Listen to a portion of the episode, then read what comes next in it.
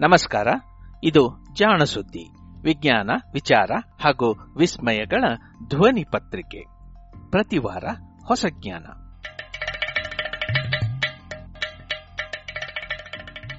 ಕಳೆದ ಹದಿನೈದು ದಿನಗಳಲ್ಲಿ ವಿವಿಧ ವಿಜ್ಞಾನ ಪತ್ರಿಕೆಗಳಲ್ಲಿ ಪ್ರಕಟವಾದಂತಹ ಶೋಧ ಪ್ರಬಂಧಗಳನ್ನು ಆಧರಿಸಿ ಅವುಗಳ ಸಾರಾಂಶವನ್ನು ನಾವು ನಿಮಗೆ ಇಂದು ಕೇಳಿಸುತ್ತಿದ್ದೇವೆ.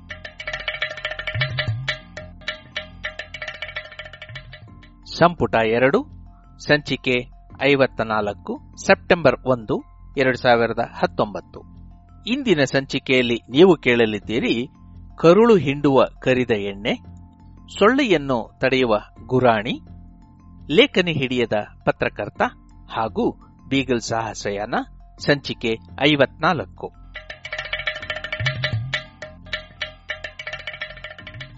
ಕರುಳು ಹಿಂಡುವ ಕರಿದ ತಿನಿಸುಗಳು. ಮೊನ್ನೆ ಗೋಕುಲಾಷ್ಟಮಿ ಆಯ್ತು. ಎಲ್ಲರ ಮನೆಯಲ್ಲೂ ಕಳ್ಳ ಕೃಷ್ಣ ಹೆಜ್ಜೆ ಇಟ್ಟು ಬಂದ ಅಂತ ಹೇಳ್ಕೊಂಡು ಭರ್ಜರಿಯಾಗಿ ಉಂಡೆ, ಮುರುಕು, ಚಕ್ಲಿಗಳನ್ನೆಲ್ಲ ತಿಂದದ್ದಂತೂ ಆಯ್ತು. ಈಗ ಗಣೇಶನ ಸರದಿ. ಗಣೇಶ ಬಂದ್ಮೇಲೆ ಗೊತ್ತಲ್ಲ, ಕಡುಬು ಬೇಕೇ ಬೇಕು. ಕೆಲವರ ಮನೆಯಲ್ಲಿ ಕರಿದ ಕಡುಬು, ಇನ್ನು ಕೆಲವರ ಮನೆಯಲ್ಲಿ ಬೇಯಿಸಿದ ಕಡುಬು. ಒಟ್ಟಾರೆ ಕರಿದ ತಿನಿಸುಗಳ ಸಂಭ್ರಮವೋ ಸಂಭ್ರಮ? ಕರಿದ ತಿನಿಸುಗಳಿಗೆ ಹಬ್ಬನೇ ಬೇಕು ಅಂತ ಏನಿಲ್ಲ ನೋಡಿ. ಪಕ್ಕದ ರಸ್ತೆಯಲ್ಲಿರೋ ಹಾಟ್ ಚಿಪ್ಸ್ನ ಅಂಗಡಿಯಿಂದಲೋ, ಮೂಲೆಯಲ್ಲಿರೋ ಅಂಗಡಿಯಿಂದ ತಂದ ಅಂಕಲ್ ಚಿಪ್ಸ್ ಕೂಡ ನಡೆಯುತ್ತೆ. ಇದ್ಯಾವುದು ಇಲ್ದಿದ್ರೆ ನಮ್ಮ ದೋಸಾ ಕ್ಯಾಂಪಿನ ಮಸಾಲ್ ದೋಸೆ ಆದ್ರೂ ಆಯ್ತು. ಒಟ್ಟಾರೆ ಎಲ್ಲಾ ಕರಿದ ತಿನಿಸುಗಳು ಸಹ ತಿನ್ನೋದಕ್ ಮಾತ್ರ ಬಲು ರುಚಿ. ಆದ್ರೆ ಆರೋಗ್ಯಕ್ಕೆ ಕರಿದ ತಿನಿಸುಗಳನ್ನ ಜಾಸ್ತಿ ತಿನ್ನಬೇಡಿ ಅಂತಾರಲ್ಲ, ಅದು ನಿಜವಾ ಅಂತ ಕೇಳ್ತಿದ್ದೀರಾ? ಏನೋ ಗೊತ್ತಿಲ್ಲ. ಆದ್ರೆ ಮೊನ್ನೆ ಮ್ಯಾಸಾಚ್ಯೂಸೆಟ್ಸ್ ವಿಶ್ವವಿದ್ಯಾನಿಲಯದ ವಿಜ್ಞಾನಿ ಯುವಾನ್ ಯಾಂಗ್ ಮತ್ತು ಸಂಗಡಿಗರು ಕ್ಯಾನ್ಸರ್ ಪ್ರಿವೆನ್ಷನ್ ರಿಸರ್ಚ್ ಪತ್ರಿಕೆಯಲ್ಲಿ ಪ್ರಕಟಿಸುವ ಸಂಶೋಧನೆಯೊಂದು ಕರುಳು ಹಿಂಡುವ ಸುದ್ದಿಯನ್ನ ಪ್ರಕಟಿಸಿದೆ. ಹೌದು, ಇದು ಕರುಳು ಹಿಂಡುವ ಸುದ್ದಿ. ಕರಿದ ಎಣ್ಣೆಯ ಸೇವನೆಯಿಂದ ಇಲಿಗಳಲ್ಲಿ ಕರಳು ಬೇನೆ ಹೆಚ್ಚಾಗುತ್ತಂತೆ. ಗಣಪನ ವಾಹನವಾದ ಇಲಿಗೂ ಕಡುಬು ಇಷ್ಟವೇ ಅನ್ನಿ.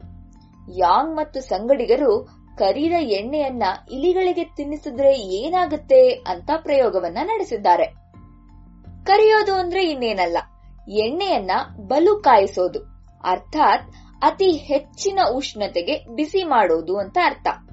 ಸಾಮಾನ್ಯವಾಗಿ ಯಾವುದೇ ಎಣ್ಣೆ ಆಗ್ಲಿ ನೂರ ಎಪ್ಪತ್ತು ಡಿಗ್ರಿಗಿಂತಲೂ ಹೆಚ್ಚಿನ ಉಷ್ಣತೆಗೆ ಕಾಯಿಸಿದರೆ ಅದರ ಗುಣಗಳು ಬದಲಾಗುತ್ತಾ ಹೋಗುತ್ತೆ.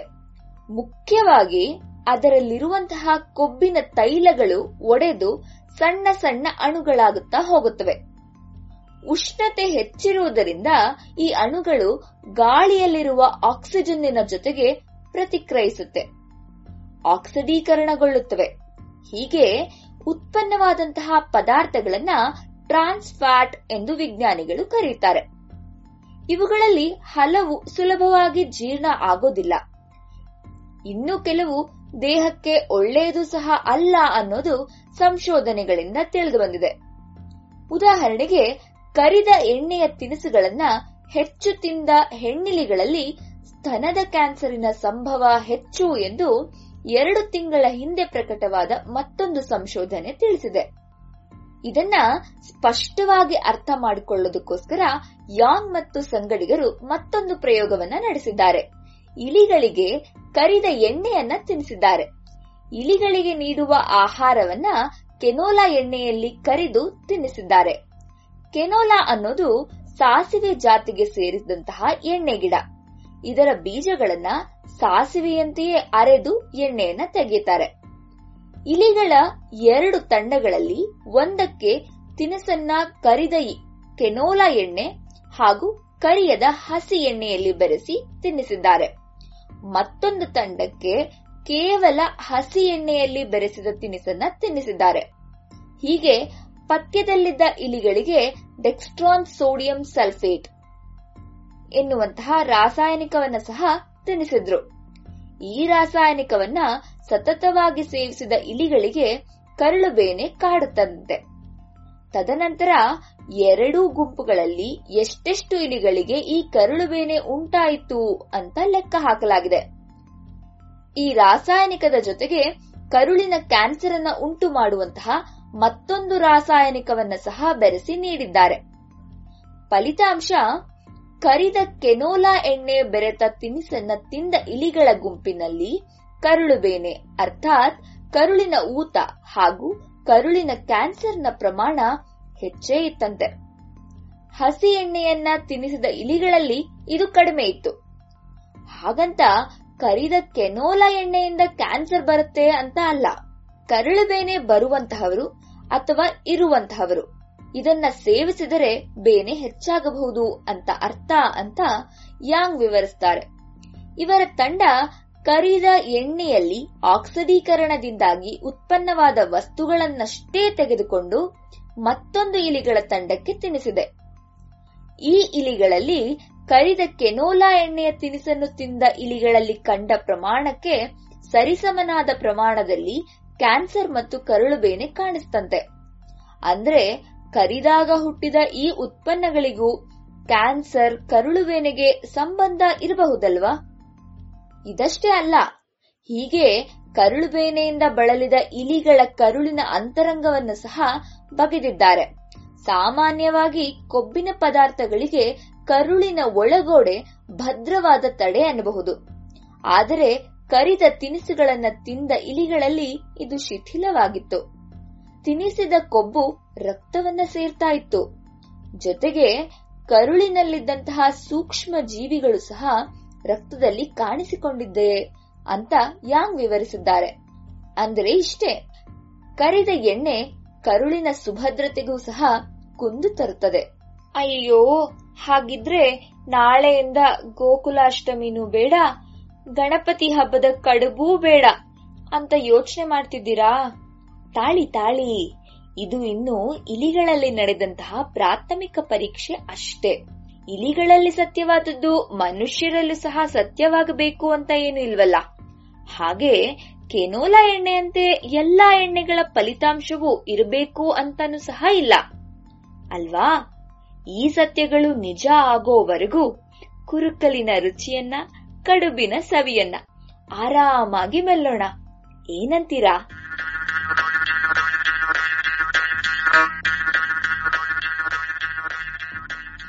ಚುಟುಕು ಚುರುಮುರಿ.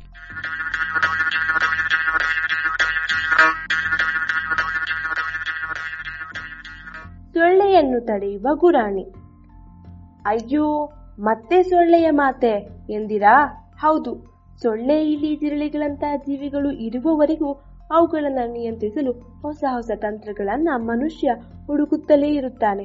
ಸಾಮ, ದಾನ ವೇದ ದಂಡ ಎನ್ನುವ ಎಲ್ಲ ಉಪಾಯಗಳನ್ನು ಬಳಸಿ ಇವುಗಳಿಂದಾಗಿ ಬರುವ ಅಪಾಯಗಳನ್ನು ತಡೆಯಲು ಪ್ರಯತ್ನಿಸುತ್ತಲೇ ಇರುತ್ತಾನೆ. ಪಿಎನ್ಎಎಸ್ ಪತ್ರಿಕೆಯಲ್ಲಿ ಇತ್ತೀಚೆಗೆ ಪ್ರಕಟವಾಗಿರುವ ಶೋಧವೊಂದು ಸೊಳ್ಳೆಗಳಿಂದ ರೋಗ ಹರಡುವುದನ್ನು ತಡೆಯುವ ಹೊಸ ಮಾರ್ಗವನ್ನ ಸೂಚಿಸಿದೆ.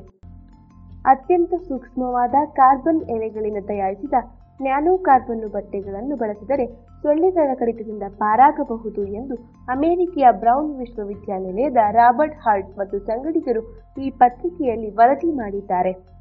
ನ್ಯಾನೋ ಕಾರ್ಬನ್ನು ಎನ್ನುವ ವಸ್ತುವಿನ ಬಗ್ಗೆ ಹೊಸದಾಗಿ ಹೇಳಬೇಕಿಲ್ಲ. ಅದು ಇದ್ದಿಲಿನಲ್ಲಿರುವ ಕಾರ್ಬನ್ನಿನ ಮತ್ತೊಂದು ರೂಪ. ಕಾರ್ಬನ್ನಿನ ಪರಮಾಣುಗಳು ಜೋಡಿಸಿಕೊಂಡು ಅತಿ ಸೂಕ್ಷ್ಮ ಅಳತೆಯ ಕೊಳವೆಗಳಂತೆ, ಅರ್ಥಾತ್ ಎಳೆಗಳಂತೆ ರಚನೆಯಾಗಿರುತ್ತವೆ.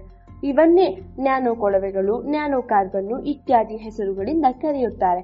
ಕಾರ್ಬನ್ ಪರಮಾಣುಗಳು ಜೋಡಣೆಯಾಗಿರುವ ರೀತಿ ಹೇಗಿರುತ್ತದೆ ಎಂದರೆ, ಈ ಕೊಳವೆಗಳು ಒಂದೆಡೆ ವಿದ್ಯುತ್ ಸರಾಗವಾಗಿ ಹರಿಯುವ ವಾಹಕಗಳಾಗಿಯೂ ಮತ್ತೊಂದೆಡೆ ವಿದ್ಯುತ್ ಪ್ರವಾಹವನ್ನು ತಡೆಯುವ ಆವಾಹಕಗಳಾಗಿಯೂ ವರ್ತಿಸುತ್ತವೆ. ಜೊತೆಗೆ ಆ ಗಾತ್ರದ ಇತರೆ ವಸ್ತುಗಳ ಎಳೆಗಳಿಗೆ ಹೋಲಿಸಿದರೆ ಕಾರ್ಬನ್ನಿನ ಎಳೆಗಳು ಬಲುಗಟ್ಟಿ.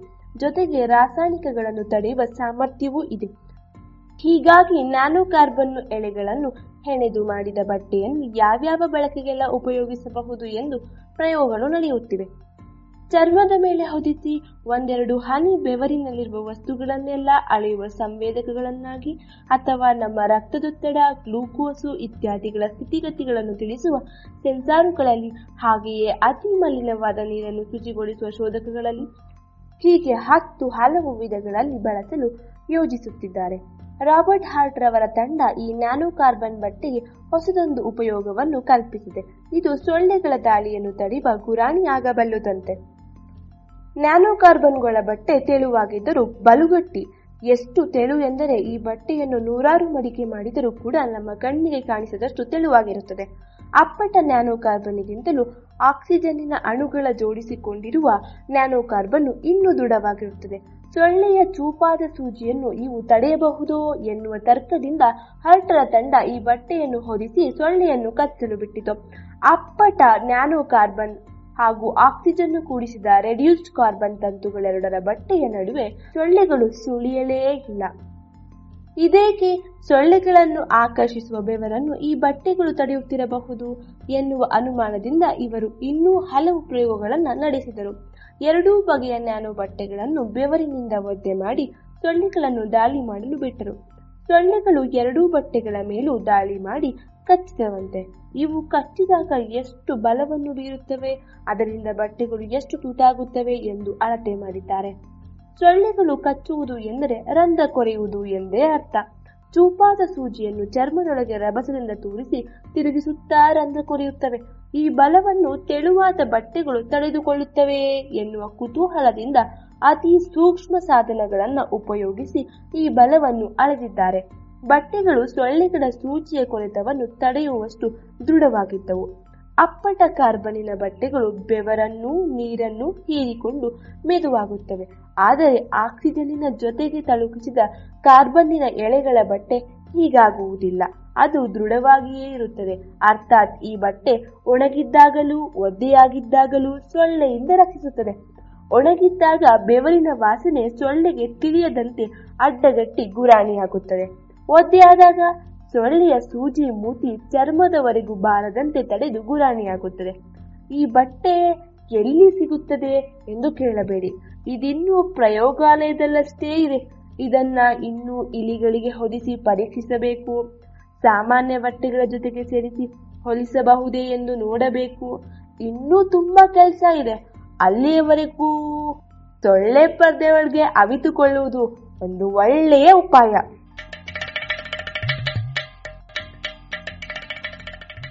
ಲೇಖನಿಯೇ ಇಲ್ಲದ ವರದಿಗಾರ. Pen is mightier than sword ಎಂಬ ಆಂಗ್ಲಗಾದೆಯನ್ನು ಕೇಳಿರಬೇಕಲ್ಲ? ಕತ್ತಿಗಿಂತಲೂ ಲೇಖನಿ ಹರಿತ ಎಂದು ಇದನ್ನು ಕನ್ನಡದಲ್ಲಿ ಹೇಳಬಹುದು. ಪ್ರಜಾಪ್ರಭುತ್ವದ ನಾಲ್ಕು ಅಡಿಗಲ್ಲುಗಳಲ್ಲಿ ಒಂದು ಎಂಬ ಗರಿಮೆ ಪಡೆದಿರುವ ಪತ್ರಿಕೋದ್ಯಮದ ಪ್ರತೀಕ ಪೆನ್ನು, ಅರ್ಥಾತ್ ಲೇಖನಿ. ಹೀಗಾಗಿ ಅಧಿಕಾರಸ್ಥ ಸರಕಾರಕ್ಕಿಂತಲೂ ಪತ್ರಿಕೋದ್ಯಮದ ಪ್ರಭಾವ ಇಲ್ಲವೇ ಸಾಮರ್ಥ್ಯ ಮಿಗಿಲು ಎಂಬ ಅರ್ಥದಲ್ಲಿ ಈ ಗಾದೆಯನ್ನು ಬಳಸುತ್ತಾರೆ. ಇದು ನಿಜವೋ ಸುಳ್ಳೋ ಎಂಬ ಚರ್ಚೆ ಈಗ ಬೇಡ ಬಿಡಿ. ಆದರೆ ಇನ್ನು ಮುಂದೆ ಈ ಗಾದೆಯನ್ನು ಬದಲಿಸಬೇಕಾಗಿ ಬರಬಹುದು ಎನ್ನುವ ಆತಂಕದ ಸುದ್ದಿ ಬಂದಿದೆ. ಇನ್ನು ಮುಂದೆ ಪತ್ರಕರ್ತರು ಲೇಖನಿಯನ್ನು ಬಳಸುವ ಅವಶ್ಯಕತೆಯೇ ಇಲ್ಲದೆ ಹೋಗಬಹುದು. ಅಯ್ಯೋ, ಅದು ನಾಳಿನ ಮಾತಲ್ಲ ಬಿಡಿ. ಹಿಂದೆ ಹೀಗಾಗುತ್ತಿದೆ. ಪತ್ರಕರ್ತರೆಲ್ಲರೂ ಕಂಪ್ಯೂಟರ್ನಲ್ಲಿಯೇ ಲೇಖನಗಳನ್ನು ಕುಟ್ಟಿ ಬರೆಯುತ್ತಿದ್ದಾರೆ ಎಂದಿರಾ? ನಿಜ, ಕಂಪ್ಯೂಟರ್ಗಳನ್ನು ಬಳಸಿ ಬರೆಯುವುದು ಅತಿ ಸಾಮಾನ್ಯ. ಆದರೂ ಪತ್ರಕರ್ತ ಎಂಬೊಬ್ಬ ಇದ್ದೇ ಇದ್ದಾನಲ್ಲವೇ? ನಾವು ಹೇಳುತ್ತಿರುವುದು ಈ ಪತ್ರಕರ್ತರೇ ಇಲ್ಲದ ದಿನಗಳನ್ನು. ಅರ್ಥಾತ್ ನಾವು, ನೀವು ಓದುವ ಸುದ್ದಿಯನ್ನು ಕಂಪ್ಯೂಟರ್ ತಂತ್ರಗಳೇ ಒಟ್ಟು ಮಾಡಿ ಪ್ರಸ್ತುತಿಪಡಿಸುವ ದಿನಗಳ ಬಗ್ಗೆ. ನಾಳಿನ ದಿನಗಳು ಹಾಗೆಯೂ ಇರಬಹುದಂತೆ. ಇದು ಸಾಧ್ಯವೇ ಎಂದು ಮೂಗಿನ ಮೇಲೆ ಬೆರಳಿರಬೇಡಿ. ಏಕಿಲ್ಲ, ಇದೇ ಜಾಣ ಸುದ್ದಿಯಲ್ಲಿ ಚತುರ ತಂತ್ರಾಂಶವೊಂದು ಒಂದು ಪುಸ್ತಕವನ್ನೇ ಬರೆದ ಸುದ್ದಿ ಕೇಳಿದ್ದಿರಿ. ಸ್ಪ್ರಿಂಗರ್ ಕಂಪನಿಯವರು ನಡೆಸಿದ ಈ ಪ್ರಯೋಗದಲ್ಲಿ ತಂತ್ರಾಂಶವೊಂದು, ವಿಜ್ಞಾನ ಕ್ಷೇತ್ರವೊಂದರಲ್ಲಿ ನಡೆಯುತ್ತಿದ್ದ ಸಂಶೋಧನೆಗಳ ಬಗೆಗಿನ ವಿವರಗಳನ್ನೆಲ್ಲ ಹೆಕ್ಕಿ, ಒಟ್ಟು ಮಾಡಿ, ಅರ್ಥವತ್ತಾಗಿ ಜೋಡಿಸಿ ಪುಸ್ತಕವೊಂದನ್ನು ಸಿದ್ಧಪಡಿಸಿತ್ತು. ಅದು ಬಿಡಿ, ವಿಜ್ಞಾನ ಪ್ರಬಂಧಗಳು ಹಾಗೆಯೇ ಅಷ್ಟಿಷ್ಟು ಹೆಕ್ಕಿ ಒಟ್ಟು ಮಾಡಿಬಿಡಬಹುದು ಎಂದಿರಾ? ಇದು ಸುದ್ದಿಯನ್ನೂ ಹೀಗೆಯೇ ಮಾಡಬಹುದಂತೆ. ಉದಾಹರಣೆಗೆ, ಕ್ರಿಕೆಟ್ ಪಂದ್ಯಾಟ ನಡೆಯುತ್ತಿದೆ ಎಂದುಕೊಳ್ಳಿ. ಅದರ ಕಮೆಂಟರಿಯನ್ನು ನೀವು ಕೇಳುತ್ತೀರಿ, ಆಮೇಲೆ ಮರೆತು ಬಿಡುತ್ತೀರಿ. ಕಮೆಂಟ್ ಮಾಡುವವರು ಇದು ಈ ಪಂದ್ಯದಲ್ಲಿ ವಿರಾಟ್ ಕೊಹ್ಲಿ ಹೊಡೆದ ನಾಲ್ಕನೇ ಬೌಂಡರಿ ಎಂದು ಹೇಳಿ ಸುಮ್ಮನಾಗಿ ಬಿಡುತ್ತಾರೆ. ಈ ಮಾತಿನ ಜಾಡನ್ನೇ ಹಿಡಿದು ಅದೇ ಕ್ಷಣದಲ್ಲಿ ವಿರಾಟ್ ಕೊಹ್ಲಿ ಹೊಡೆದ ಎಲ್ಲ ಬೌಂಡರಿಗಳನ್ನು ಲೆಕ್ಕ ಹಾಕಿ ಯಾವ ದಿಕ್ಕಿನಲ್ಲಿ ಎಷ್ಟೆಷ್ಟು ಹೊಡೆದಿದ್ದನೆಂಬ ದಾಖಲೆಯನ್ನು ಹೆಕ್ಕಿ ಒಟ್ಟುಗೂಡಿಸಿ ತಕ್ಷಣವೇ ಒಂದು ಪುಟ್ಟ ವರದಿಯನ್ನು ಸಿದ್ಧ ಮಾಡುವ ತಂತ್ರಾಂಶಗಳನ್ನು ಪ್ರಯೋಗಾರ್ಥ ಬಳಸಲಾಗುತ್ತಿದೆ. ಇಂತಹ ತಂತ್ರಾಂಶಗಳು ಬರೆದ ವರದಿ ಅಲ್ಲೇ ಸ್ಟೇಡಿಯಂನಿಂದಲೇ ಯಾರೋ ಕಣ್ಣಾರೆ ಕಂಡು ಬರದಂತೆ ಇರುತ್ತದೆ. ಅದೇ ಕ್ಷಣದಲ್ಲಿ ಸಿದ್ಧವಾಗುತ್ತದೆ.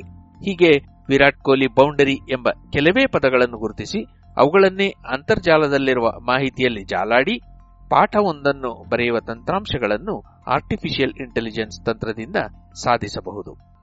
ಸದ್ಯಕ್ಕೆ ಇದು ವರದಿಗಾರರಿಗೆ ನೆರವಾಗುವಂತಹ ತಂತ್ರಾಂಶ. ಆದರೆ ಇದೇ ತಂತ್ರಾಂಶ ಅದೇ ವರದಿಗಾರನಿಗೆ ಪರ್ಯಾಯ ಆಗಬಹುದೇ? ಯಾಕಿಲ್ಲ ಎನ್ನುತ್ತಾರೆ ಹೈದರಾಬಾದಿನ ಐಐಐಟಿಯ ವಿಜ್ಞಾನಿ ದೇವ್ ವರ್ಮಾ. ಅಂತರ್ಜಾಲದಲ್ಲಿ ಮಾಹಿತಿ ಭಂಡಾರವೇ ಇದೆ. ಇದರಲ್ಲಿ ನಮಗೆ ಬೇಕಿರುವ ವಿಷಯಕ್ಕೆ ತಕ್ಕುದಾದ ಹಾಗೂ ವಿಶ್ವಾಸಾರ್ಹವಾದ ವಿಷಯಗಳನ್ನು ಹೆಕ್ಕುವಂತಹ ತಂತ್ರಾಂಶಗಳು ಈಗ ಸಿಗುತ್ತವೆ. ಪ್ರತಿದಿನವೂ ಪ್ರಕಟವಾಗುವ ಸಾವಿರಾರು ಪತ್ರಿಕೆಗಳಿಂದ ಸುದ್ದಿಯನ್ನು ಹೆಕ್ಕಿ ಚುಟುಕಾಗಿ ಫೋನುಗಳಿಗೆ ರವಾನಿಸುವ ಹಲವಾರು ಆಪ್ಗಳು ಇವೆ. ಇವುಗಳಂತೆಯೇ ವಿಜ್ಞಾನದ ಮಾಹಿತಿಯನ್ನು ಹೆಕ್ಕಿ ಸುದ್ದಿಯನ್ನಾಗಿ ಮಾಡಬಹುದು ಎನ್ನುತ್ತಾರೆ ಹೈದರಾಬಾದಿನ ಐಐಟಿಯ ವಿಜ್ಞಾನಿ ಪ್ರೊಫೆಸರ್ ವಾಸುದೇವ ವರ್ಮಾ.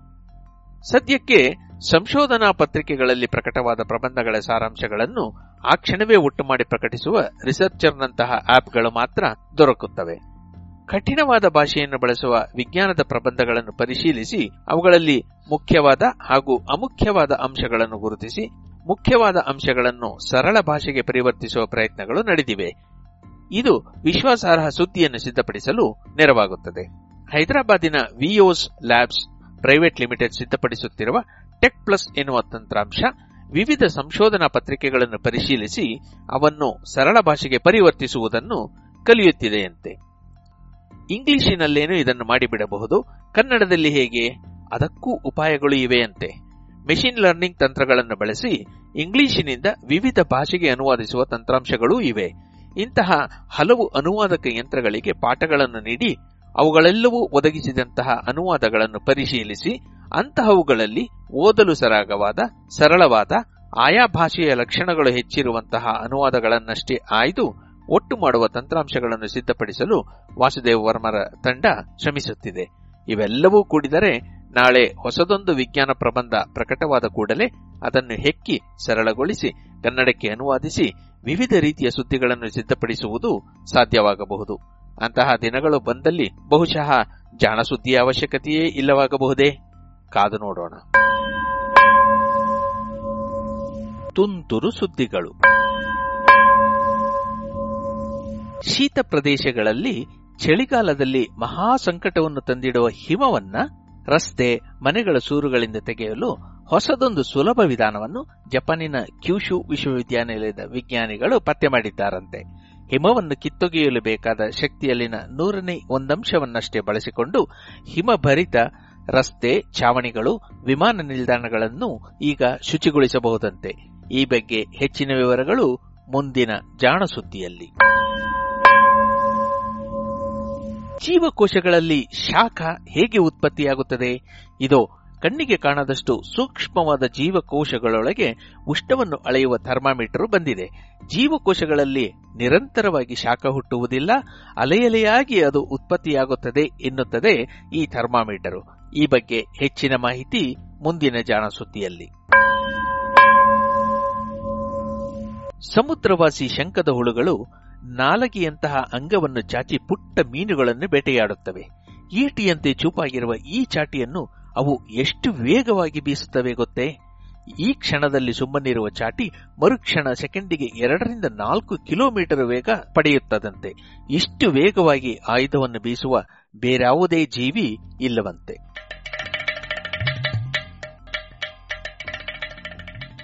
ಬೀಗಲ್ ಸಾಹಸಯಾನ ಸಂಚಿಕೆ ಐವತ್ತೆರಡು. ಮುಂದುವರೆದುದು. ಎರಡು ದಿನಗಳ ನಂತರ ನಾನು ಮತ್ತೆ ಬಂದರಿಗೆ ಸವಾರಿ ಹೋದೆ. ಬಂದರು ಬಹಳ ದೂರವೇನಿರಲಿಲ್ಲ. ನನ್ನ ಸಹಾಯಕ ಅದೇ ಮನುಷ್ಯನೇ. ಬೇಟೆಯಾಡುತ್ತಿದ್ದ ಮೂವರು ಕುದುರೆ ಸವಾರರನ್ನು ಕಂಡ. ತನ್ನ ಕುದುರೆಯಿಂದ ತಕ್ಷಣ ಇಳಿದವನೇ ಅವರನ್ನು ತೀಕ್ಷ್ಣವಾಗಿ ಗಮನಿಸಿ ಹೇಳಿದ. ಅವರು ಕ್ರಿಶ್ಚಿಯನ್ನರಂತೆ ಸವಾರಿ ಮಾಡುತ್ತಿಲ್ಲ. ಆದ್ದರಿಂದ ಯಾರೂ ಈಗ ಕೋಟೆ ಬಿಟ್ಟು ಹೊರಡುವಂತಿಲ್ಲ. ಆ ಮೂವರು ಒಟ್ಟಾದರು, ಕುದುರೆಯಿಂದ ಇಳಿದರು. ಕೊನೆಗೆ ಅವರಲ್ಲೊಬ್ಬ ಮತ್ತೆ ಕುದುರೆ ಬೆಟ್ಟದಾಚೆ ಮರೆಯಾಗಿ ಬಿಟ್ಟ. ಈಗ ನನ್ನ ಜೊತೆಗಾರ, ನಾವೀಗ ಕುದುರೆ ಏರಬೇಕು. ಪಿಸ್ತೂಲುಗಳಿಗೆ ಗುಂಡು ತುಂಬಿಕೋ ಎಂದು ತನ್ನ ಕತ್ತಿಯ ಕಡೆಗೆ ಕಣ್ಣಾಡಿಸಿದ. ಅವರು, ರೆಡ್ ಇಂಡಿಯನ್ನರೇ ಎಂದು ಕೇಳಿದೆ. ಕ್ವೇನ್ ಸಾಬೆ, ಯಾರಿಗೆ ಗೊತ್ತು? ಮೂವರಿಗಿಂತ ಜಾಸ್ತಿ ಜನರಿದ್ದರೆ ಯಾರಾದರೇನಂತೆ? ಎಂದು ಅವನು ಉತ್ತರಿಸಿದ. ಅವನ ಕಣ್ಣುಗಳು ಕ್ಷಿತಿಜವನ್ನು ತುದಿಯಿಂದ ತುದಿಗೆ ನೋಡುವುದನ್ನು ಒಂದು ಕ್ಷಣವೂ ನಿಲ್ಲಿಸಲಿಲ್ಲ. ಅವನು ಅಷ್ಟು ತಣ್ಣಗಿದ್ದದ್ದು ಒಂದು ಜೋಕಿನಂತಿತ್ತು. ಮರಳಬಹುದಿತ್ತಲ್ಲ ಎಂದೆ. ಅದಕ್ಕೆ ಅವನು ಕೊಟ್ಟ ಉತ್ತರ ನನ್ನನ್ನು ಬೆಚ್ಚಿಸಿತು. ಖಂಡಿತ ಹಿಂದಿರುಗೋಣ. ಆದರೆ ಯಾವುದಾದರೂ ಜೌಗಿನ ಬಳಿ ಹೋಗಿ ಅದರೊಳಗೆ ಕುದುರೆಗಳು ಎಷ್ಟು ದೂರ ಹೋಗುತ್ತವೆಯೋ ಅಷ್ಟು ದೂರ ಸಾಗೋಣ. ಆಮೇಲೆ ನಮ್ಮ ಕಾಲು ಕೊಂಡೊಯ್ಯುವಷ್ಟು ಹೋಗೋಣ. ಇದರಿಂದ ಅಪಾಯ ಕಡಿಮೆ ಎಂದ. ನನಗೆ ಅವನಷ್ಟು ವಿಶ್ವಾಸ ಖಂಡಿತ ಇರಲಿಲ್ಲ. ಹೀಗಾಗಿ ವೇಗವಾಗಿ ಸಾಗೋಣ ಎಂದೆ. ಅವನು, ಬೇಕಿಲ್ಲ. ಅವರು ಹಾಗೆ ಮಾಡುವವರೆಗೂ ನಾವು ಮಾಡುವುದು ಬೇಡ ಎಂದ. ಎಲ್ಲಿಯಾದರೂ ಪುಟ್ಟ ಗುಡ್ಡೆ ನಮ್ಮನ್ನು ಮರೆಯಾಗಿಸಿದಾಗ ನಾವು ಕುದುರೆ ಏರಿ ಸಾಗಿದೆವು. ಅವರು ಕಣ್ಣಿಗೆ ಕಾಣುವಂತಿದ್ದಾಗಲೆಲ್ಲ ನಿಧಾನವಾಗಿ ನಡೆದೆವು. ಅಂತೂ ಕೊನೆಗೆ ಒಂದು ಕಣಿವೆಯನ್ನು ತಲುಪಿದ್ದಾಯಿತು. ಅಲ್ಲಿ ಎಡಕ್ಕೆ ತಿರುಗಿ ವೇಗವಾಗಿ ಸವಾರಿ ಮಾಡುತ್ತಾ ಬೆಟ್ಟವೊಂದರ ಬುಡವನ್ನು ತಲುಪಿದೆವು. ಅವನು ತನ್ನ ಕುದುರೆಯನ್ನು ಹಿಡಿದುಕೊಳ್ಳಲು ನನಗೆ ಹೇಳಿದ. ನಾಯಿಗಳನ್ನು ನೆಲದ ಮೇಲೆ ತೆವಳುವಂತೆ ಮಾಡಿದ. ಕೊನೆಗೆ ಮಂಡಿಗಾಲಲ್ಲಿ ತೆವಳುತ್ತಾ ಸಾಗಿದ. ಈ ಸ್ಥಿತಿಯಲ್ಲಿಯೇ ಸ್ವಲ್ಪ ಹೊತ್ತು ಸಾಗಿದವನು ಇದ್ದಕ್ಕಿದ್ದ ಹಾಗೆ ಜೋರಾಗಿ ನಗಲಾರಂಭಿಸಿದ. ಅಯ್ಯೋ, ಹೆಂಗಸರು ಎಂದು ಕೂಗಿದ. ಅವರು ಉಷ್ಟ್ರ ಪಕ್ಷಿಗಳ ಮೊಟ್ಟೆಗಳಿಗಾಗಿ ಹುಡುಕುತ್ತಿದ್ದ ಮೇಜರನ ಮಗನ ಹೆಂಡತಿ ಮತ್ತು ನಾದಿನಿಯಾಗಿದ್ದರು. ಈ ಮನುಷ್ಯ ನಡೆದುಕೊಂಡ ರೀತಿಯನ್ನು ನಾನು ವಿವರಿಸಿದ್ದು ಏಕೆಂದರೆ, ಅವರು ಖಂಡಿತ ರೆಡ್ ಇಂಡಿಯನ್ನರು ಎನ್ನುವ ಭಾವನೆಯಿಂದಲೇ ಆತ ಹಾಗೆ ನಡೆದುಕೊಂಡಿದ್ದ. ಆದರೆ, ತನ್ನದು ತಪ್ಪು ತಿಳಿವಳಿಕೆ ಎಂದು ಗೊತ್ತಾದ ಕೂಡಲೇ ಅವರು ರೆಡ್ ಇಂಡಿಯನ್ನರಲ್ಲ ಎನ್ನುವುದನ್ನು ತಿಳಿದಿದ್ದು ಹೇಗೆ ಎಂಬುದಕ್ಕೆ ನೂರೆಂಟು ಕಾರಣಗಳನ್ನು ನೀಡತೊಡಗಿದ. ಅನಂತರ, ನಾವು ಸದ್ದಿಲ್ಲದೆ ಆಲ್ಟಾ ಎನ್ನುವಲ್ಲಿಗೆ ನಿಧಾನವಾಗಿ ನಡೆದೆವು. ಅಲ್ಲಿಂದ ಬಹಿಯಾ ಪ್ಲಾಂಕಾದ ಬಂದರಿನ ಬಹುತೇಕವನ್ನು ಕಾಣಬಹುದಿತ್ತು. ಅಲ್ಲಿದ್ದ ವಿಶಾಲವಾದ ನೀರಿನ ತುಂಬ ಅಸಂಖ್ಯ ಕೆಸರಿನ ಗುಡ್ಡೆಗಳಿದ್ದುವು. ಇವನ್ನು ಅಲ್ಲಿನ ನಿವಾಸಿಗಳು ಕಾಂಗ್ರೆಚೇಲಿಸ್ ಅಂದರೆ ಏಡಿಗಳ ತೊಟ್ಟಿಲು ಎಂದು ಕರೆಯುತ್ತಿದ್ದರು. ಇದಕ್ಕೆ ಅಲ್ಲಿದ್ದ ಪುಟ್ಟ ಏಡಿಗಳ ಸಂಖ್ಯೆ ಕಾರಣ. ಅಲ್ಲಿ ಕೆಸರು ಎಷ್ಟು ಮೆದುವಾಗಿತ್ತೆಂದರೆ ಸ್ವಲ್ಪ ದೂರ ನಡೆಯುವುದೂ ಕಷ್ಟವಾಗಿತ್ತು. ಕೆಲವು ದಿಬ್ಬಗಳಂತೂ ಜೊಂಡು ಹುಲ್ಲುಗಳಿಂದ ತುಂಬಿದ್ದವು. ಹೀಗಾಗಿ ಅವುಗಳ ಶಿರವಷ್ಟೇ ಕಾಣುತ್ತಿತ್ತು. ಒಮ್ಮೆ ದೋಣಿಯಲ್ಲಿ ಸಾಗಿದ್ದಾಗ ಇವುಗಳಲ್ಲಿ ಸಿಕ್ಕಿಕೊಂಡ ನಮಗೆ ದಾರಿಯೇ ಕಾಣಲಿಲ್ಲ. ಕೆಸರಿನ ಹೊರತಾಗಿ ಇನ್ನೇನೂ ಕಾಣುತ್ತಿರಲಿಲ್ಲ. ಜೊತೆಗೆ ಹಗಲು ಕೂಡ ನಿಚ್ಚಳವಾಗಿರಲಿಲ್ಲ. ಬೆಳಕು ವಕ್ರವಾಗಿ ನಾವಿಕರು ಹೇಳುವಂತೆ ಎಲ್ಲವೂ ಎದ್ದೆದ್ದು ತೋರುತ್ತಿದ್ದುವು.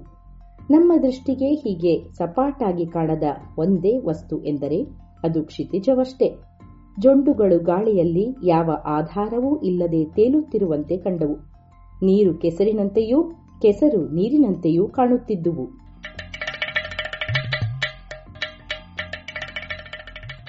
ಜಾಣನುಡಿ ಸೆಪ್ಟೆಂಬರ್ ಒಂದು, ಸಾವಿರದ ಆರುನೂರ ನಲವತ್ತೆಂಟು. ಮಾರೀನ್ ಮರ್ಸೆನ್, ಫ್ರೆಂಚ್ ಗಣಿತಜ್ಞ, ಮರಣಿಸಿದ ದಿನ. ಮರ್ಸೆನ್ನನ ಸಂಖ್ಯೆಗಳು ಎನ್ನುವ ಗಣಿತ ಸಂಖ್ಯೆಗಳಿಂದಾಗಿ ಈತನ ಹೆಸರು ಅಜರಾಮರವಾಗಿದೆ. ಅವಿಭಾಜ್ಯ ಸಂಖ್ಯೆಗಳನ್ನು ಗುರುತಿಸಲು ಸೂತ್ರವೊಂದನ್ನು ಹುಡುಕುವ ಪ್ರಯತ್ನ ಮಾಡಿದವ ಈತ. ಆದರೆ ಆ ಪ್ರಯತ್ನದಲ್ಲಿ ಹೊಸದೊಂದು ಸಂಖ್ಯೆಗಳ ಸರಣಿಯನ್ನು ಪತ್ತೆ ಮಾಡಿದ. ಎರಡರ ವರ್ಗ ಪಿ ಮೈನಸ್ ಒಂದು ಎಂಬ ಸೂತ್ರದಲ್ಲಿ ಈ ಸಂಖ್ಯೆಗಳನ್ನು ವಿವರಿಸಬಹುದು. ಯಾವುದೇ ಅವಿಭಾಜ್ಯ ಸಂಖ್ಯೆಯಷ್ಟು ಬಾರಿ ಸಂಖ್ಯೆ ಎರಡನ್ನು ಗುಣಿಸಿ ಬಂದ ಮೊತ್ತದಲ್ಲಿ ಒಂದನ್ನು ಕಳೆದರೆ ಮತ್ತೊಂದು ಅವಿಭಾಜ್ಯ ಸಂಖ್ಯೆ ದೊರೆಯುತ್ತದೆ ಎನ್ನುತ್ತದೆ ಈ ಸೂತ್ರ. ಉದಾಹರಣೆಗೆ ಎರಡು ಒಂದು ಅವಿಭಾಜ್ಯ ಸಂಖ್ಯೆಯಷ್ಟೇ. ಹೀಗಾಗಿ ಎರಡನ್ನು ಎರಡು ಬಾರಿ ಗುಣಿಸಿದರೆ ದೊರೆಯುವ ಮೊತ್ತ ನಾಲ್ಕು, ಅದರಲ್ಲಿ ಒಂದನ್ನು ಕಳೆದರೆ ದೊರೆಯುವುದು ಮೂರು. ಮೂರು ಇನ್ನೊಂದು ಅವಿಭಾಜ್ಯ ಸಂಖ್ಯೆ. ಹೀಗೆ ಈ ಸೂತ್ರವನ್ನು ಬಳಸಿ ಅತಿ ದೊಡ್ಡದಾದ ಅವಿಭಾಜ್ಯ ಸಂಖ್ಯೆಯನ್ನು ಬರೆಯುವ ಜನರ ಸಂತೆಯೇ ಇದೆ. ಅಷ್ಟೇ ಅಲ್ಲ, ಇದಕ್ಕಾಗಿ ಸ್ಪರ್ಧೆಗಳೂ ಇವೆ. ಕಂಪ್ಯೂಟರ್ ಅನ್ನು ಬಳಸಿ ಇವನ್ನು ಸಾಧಿಸಲು ಹೊಸ ತಂತ್ರಾಂಶಗಳನ್ನು ಬರೆಯಲು ತಿಣುಕುವವರೂ ಇದ್ದಾರೆ. ಹೀಗೆ ಈ ಮರ್ಸೆನ್ನನ ಸಂಖ್ಯೆ ಆತ ಸತ್ತ ಮೇಲೂ ಅವನ ಹೆಸರನ್ನು ಅಜರಾಮರವಾಗಿಸಿದೆ. ಸೆಪ್ಟೆಂಬರ್ ಒಂದು, ಮರೀನ್ ಮರ್ಸೆನ್ ಮರಣಿಸಿದ ದಿನ.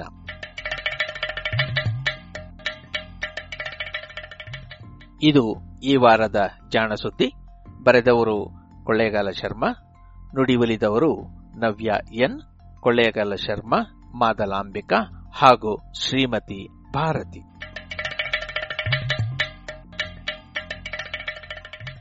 ಜಾಣ ಪ್ರಶ್ನೆಗೆ ಪ್ರಶ್ನೆಗಳು ಹಾಗೂ ಉತ್ತರಗಳನ್ನು ಕಳಿಸಲು ಅಥವಾ ಜಾಣ ಸುದ್ದಿಗೆ ಸಲಹೆ ಸಂದೇಹಗಳನ್ನು ಕಳಿಸಲು ನೇರವಾಗಿ ಒಂಬತ್ತು ಎಂಟು ಎಂಟು ಆರು ಆರು ನಾಲ್ಕು ಸೊನ್ನೆ ಮೂರು ಎರಡು ಎಂಟು. ಈ ನಂಬರಿಗೆ ವಾಟ್ಸಪ್ ಮಾಡಿ ಇಲ್ಲವೇ ಕರೆ ಮಾಡಿ. ಜಾಣ ಸುದ್ದಿ ಉಚಿತ ಪತ್ರಿಕೆ. ನಿಸ್ಸಂಕೋಚವಾಗಿ ಹಂಚಿಕೊಳ್ಳಿ.